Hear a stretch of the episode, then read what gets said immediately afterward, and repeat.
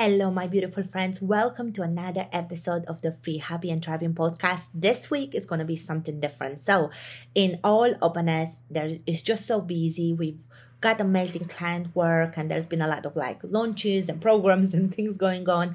And I have fallen behind on this episode. So, Diana and I were planning what we're doing for this week's episode, and she gave the best idea that I just loved. I've recently recorded successfully niche nicheless my my latest training, my latest course, and part of it we had uh, these Q and A's that I'm responding after the training in voice notes.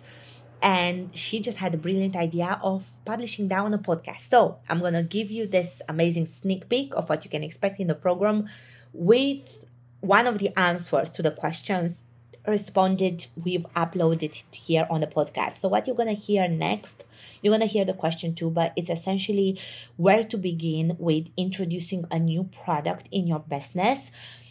Even if you have, if even if you believe it's like for a complete or it is, not just you believe it's for a completely different audience. I know that a lot of us really struggle with this when we are multi-passionate or just have a lot of ideas in our business and we out there creating an online presence for our business and want to introduce new things. And let's be honest it takes a lot of effort to create a brand online and get some visibility and get customers and sales and a lot of the times when we have brand new ideas, we feel like we have to start from scratch, a different brand, a different website, a different social media platform for that and manage this with what we're currently doing and all the things. If not, you'll be confusing. In the course, Successful Nicheless, I dive deep into this topic. The response was very good. People really got the help that I wanted to help them with, which is to live, save a lot of time and stress and questioning themselves and allow themselves to experiment. This is something that I do. I am like this.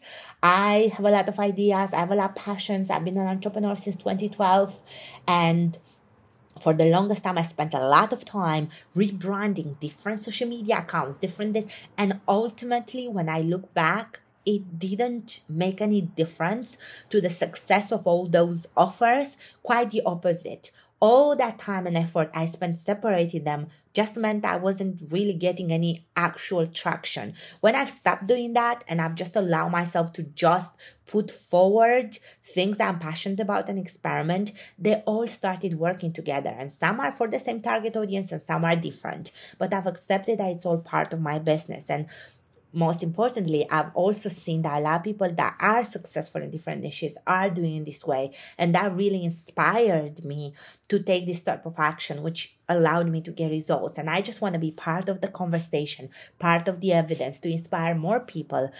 If you like if you have a um, in these questions uh, there's a, about a social being a social media provider offering one-on-one services but also creating a notebook where do you begin? Do you promote that on your website and social media? Do you create an entire different brand for that? Where do you begin? I have a notebook. I provide marketing consulting services and coaching and courses. Where do i promote it all? How do i differentiate? In the course i show you exactly how i go through how pretty much everything is front end for my business but for some things i do have mini funnels and different sales processes because i am very intentional of what it is worth it. And i wasn't always like this but when i started getting intentional of asking myself do i really need a social media account?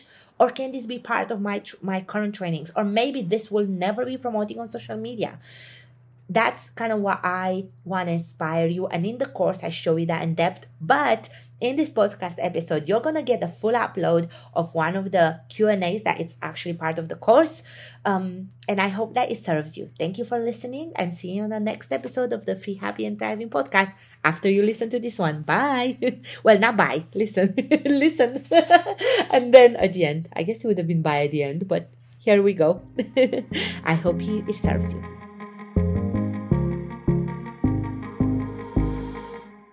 Question I'm established for my social media management. Uh, one on one and I'd like to create notebooks. I saw you did. I feel like it's um, two different audiences. Uh, where do I begin?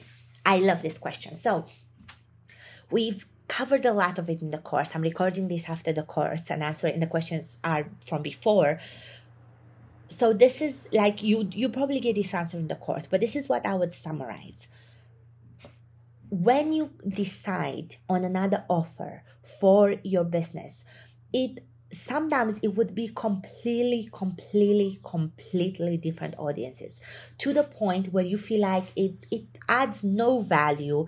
It to for me to place this on my uh, current social media let's say you have an instagram um, uh, profile or on your on your linkedin page or on your website because they they literally are completely black and white completely different different audiences. If that is the case what my advice to you is to go through the course and look at the mini funnels processes examples that i gave and think about how you're to sell that that notebook and where will it be useful for you to put the energy in in what you're doing around the notebook right? But i'll quickly give you what i do. So for me as you uh, would have seen through the course as well the notebook is very aligned to the side of my audience that to the side of my business that where i do coaching and courses. So for coaches and courses i support predominantly women entrepreneurs um, solopreneurs or women with small teams that build their own personal brand. And the notebook which was created with me in mind which i'm that i'm a solo entrepreneur well i'm I have a small team um, and I, I build my own brand. So this notebook was I created for me, and I'm also selling it. It's got um, inspirational quotes that are, you know, aimed at women entrepreneurs and just like a little calendar in front and things like that. Now, that fits perfectly in the efforts that I do on my email marketing list. That fits perfectly in the efforts I do on my social media. However, where I'm actually creating mini funnels, which is quite new because I've created a notebook but I haven't really prioritized in my business. This is also recent at the time of recording this answer. For me, it's really on Amazon. So I'm now experimenting and learning what do I do on Amazon in my notebook. Do I um I was like looking at I think I, I was Prime Day recently before I'm recording this, and I was thinking maybe I could have participated in Prime Day. Maybe I could do sponsored ads inside Amazon, maybe. And I'm um looking at Pinterest because I love to take cute pictures of it. But I'm also adding it on Instagram. I'm looking whether I can add like a shop link there. That's because that's how I feel it will sell. However, I feel that the you know the notebook is a perfect fit for my audience and even if it's not like a perfect fit for my entire audience because for instance my marketing consultancy clients are medical clinics some of my clients are men so um, you know the notebook is not like a fit for them in terms of my client profile my, my target market profile. But um, I, it's still on my website it's still on my social media but i don't like go out of my way to promote it through my one-on-one channels through which i you know promote my services to my clients and negotiate my rates and and all, all these things right? Because it's not it's not a good fit for them. However so my thinking process that i want to encourage you to have is this if you feel like this is in line with your brand but it's not going to serve your clients directly but it is it is it's not like a completely different opposite thing but it's part of your offer suite. I would recommend that you do include it on your main channels because if you don't that's where the idea will start being like oh maybe i should create a different instagram account. Maybe i should have a different domain for this maybe and all of those things usually as we see in the course takes a lot of time a lot of effort. Financial keeping all those platform up uh, platforms up those that have a cost um, connected to it and your time, your energy, your mental space. You know, when I created this notebook, it was so it was so tempting for me to create its own Instagram profile. I was like, you'd be so cute. I'll keep on adding photos. But then I had to ask myself, but why? Like, it's completely fine for me to share it on my Instagram. And now, as I'm exploring ways of making this offer in my offer suite profitable in my business, I'm thinking, am I likely to sell it there or elsewhere? And that's what I want you to ask yourself. If it is no value and you feel it's different, like we had a question in the live event, that it's completely different. Your notebook, it's about I don't know, um, how to keep your cooking organized and it feels completely different to what you're promoting, you don't have to include it.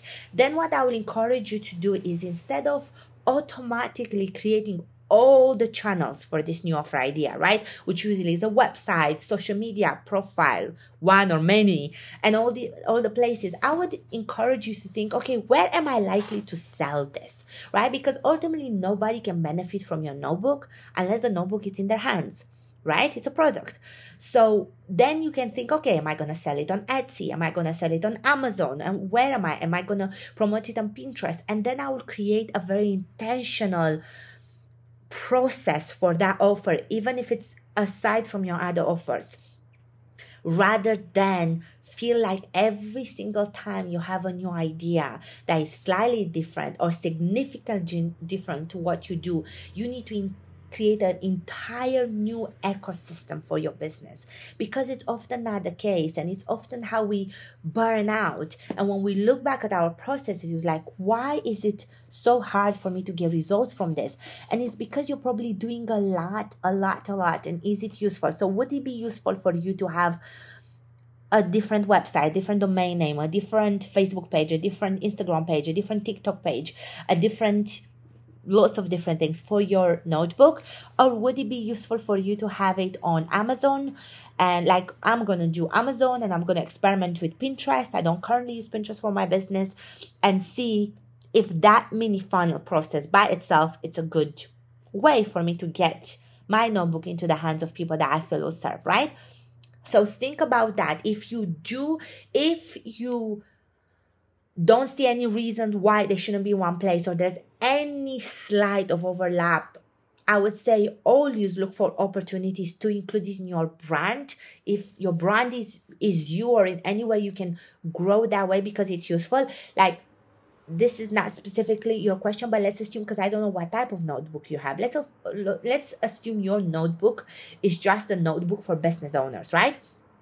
That could be very relevant to your clients, which are likely um, business owners if you're running their social media accounts. But if it's a notebook about, you know, social media organizations, let's say it's that, then it may be useful for maybe your clients if they only outsource their social media.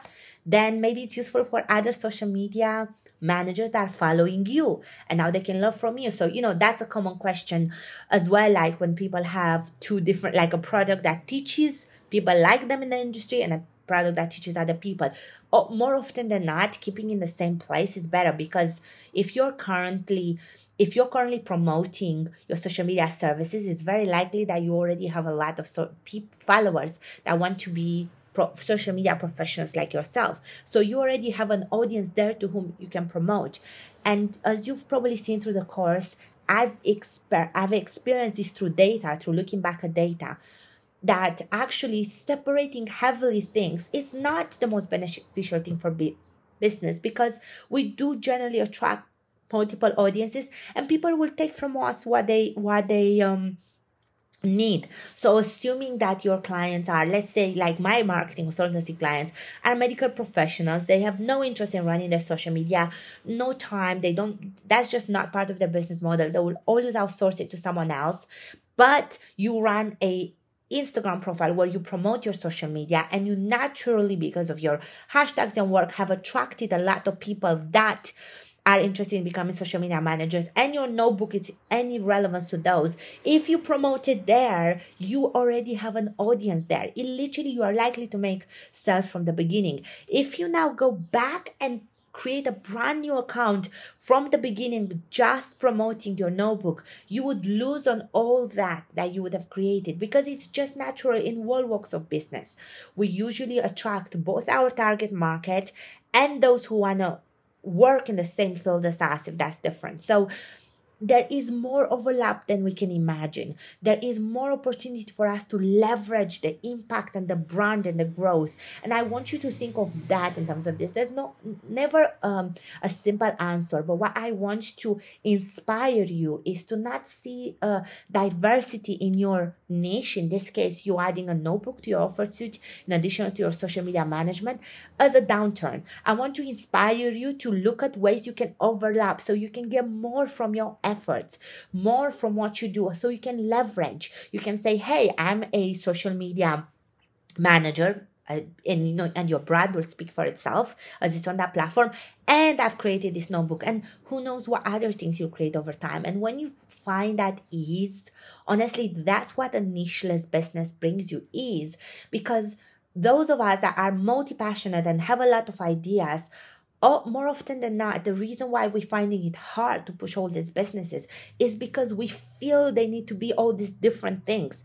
If instead we just saw it as a matter of experimenting, let's say you do your note, you you put for your notebook, and you decide in six months that that's not what you it's just like not it was an idea but you don't want to pursue it any further but maybe that notebook gave you an idea that you want to start creating templates for your clients or start writing a book. Like it would have been a stepping stone. But imagine if you went above and beyond to create this website, this social media profile, this, that, and this didn't work. It would feel like a failure, right? But if it was part of your process and this was one of the things that you tried, it won't be a failure because it would have all added impact. You would have all worked together for good. And practically that means all that effort you put in marketing, it would have still been on one brand, one platform, one growth, right?